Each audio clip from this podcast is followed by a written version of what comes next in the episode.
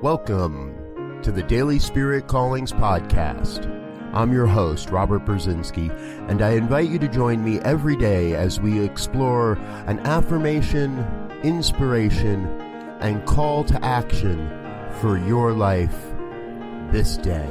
And here is your Daily Spirit Calling for February 5th, 2019. Every moment of this day moves me closer to the fulfillment of my soul's purpose on the planet.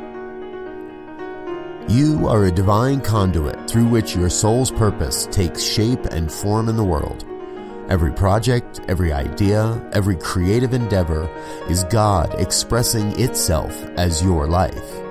You are creating the life of your dreams every moment and in every way. Today, you are called to rest assured that your soul's journey is absolutely perfect. Rest easy, knowing everything is happening exactly as it must for your highest and best. Thank you for listening to Daily Spirit Callings. If you found value in this program, please share it with your friends. Learn more about Spirit Evolving Ministries at spiritevolving.com.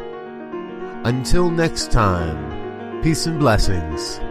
Go forth and prosper.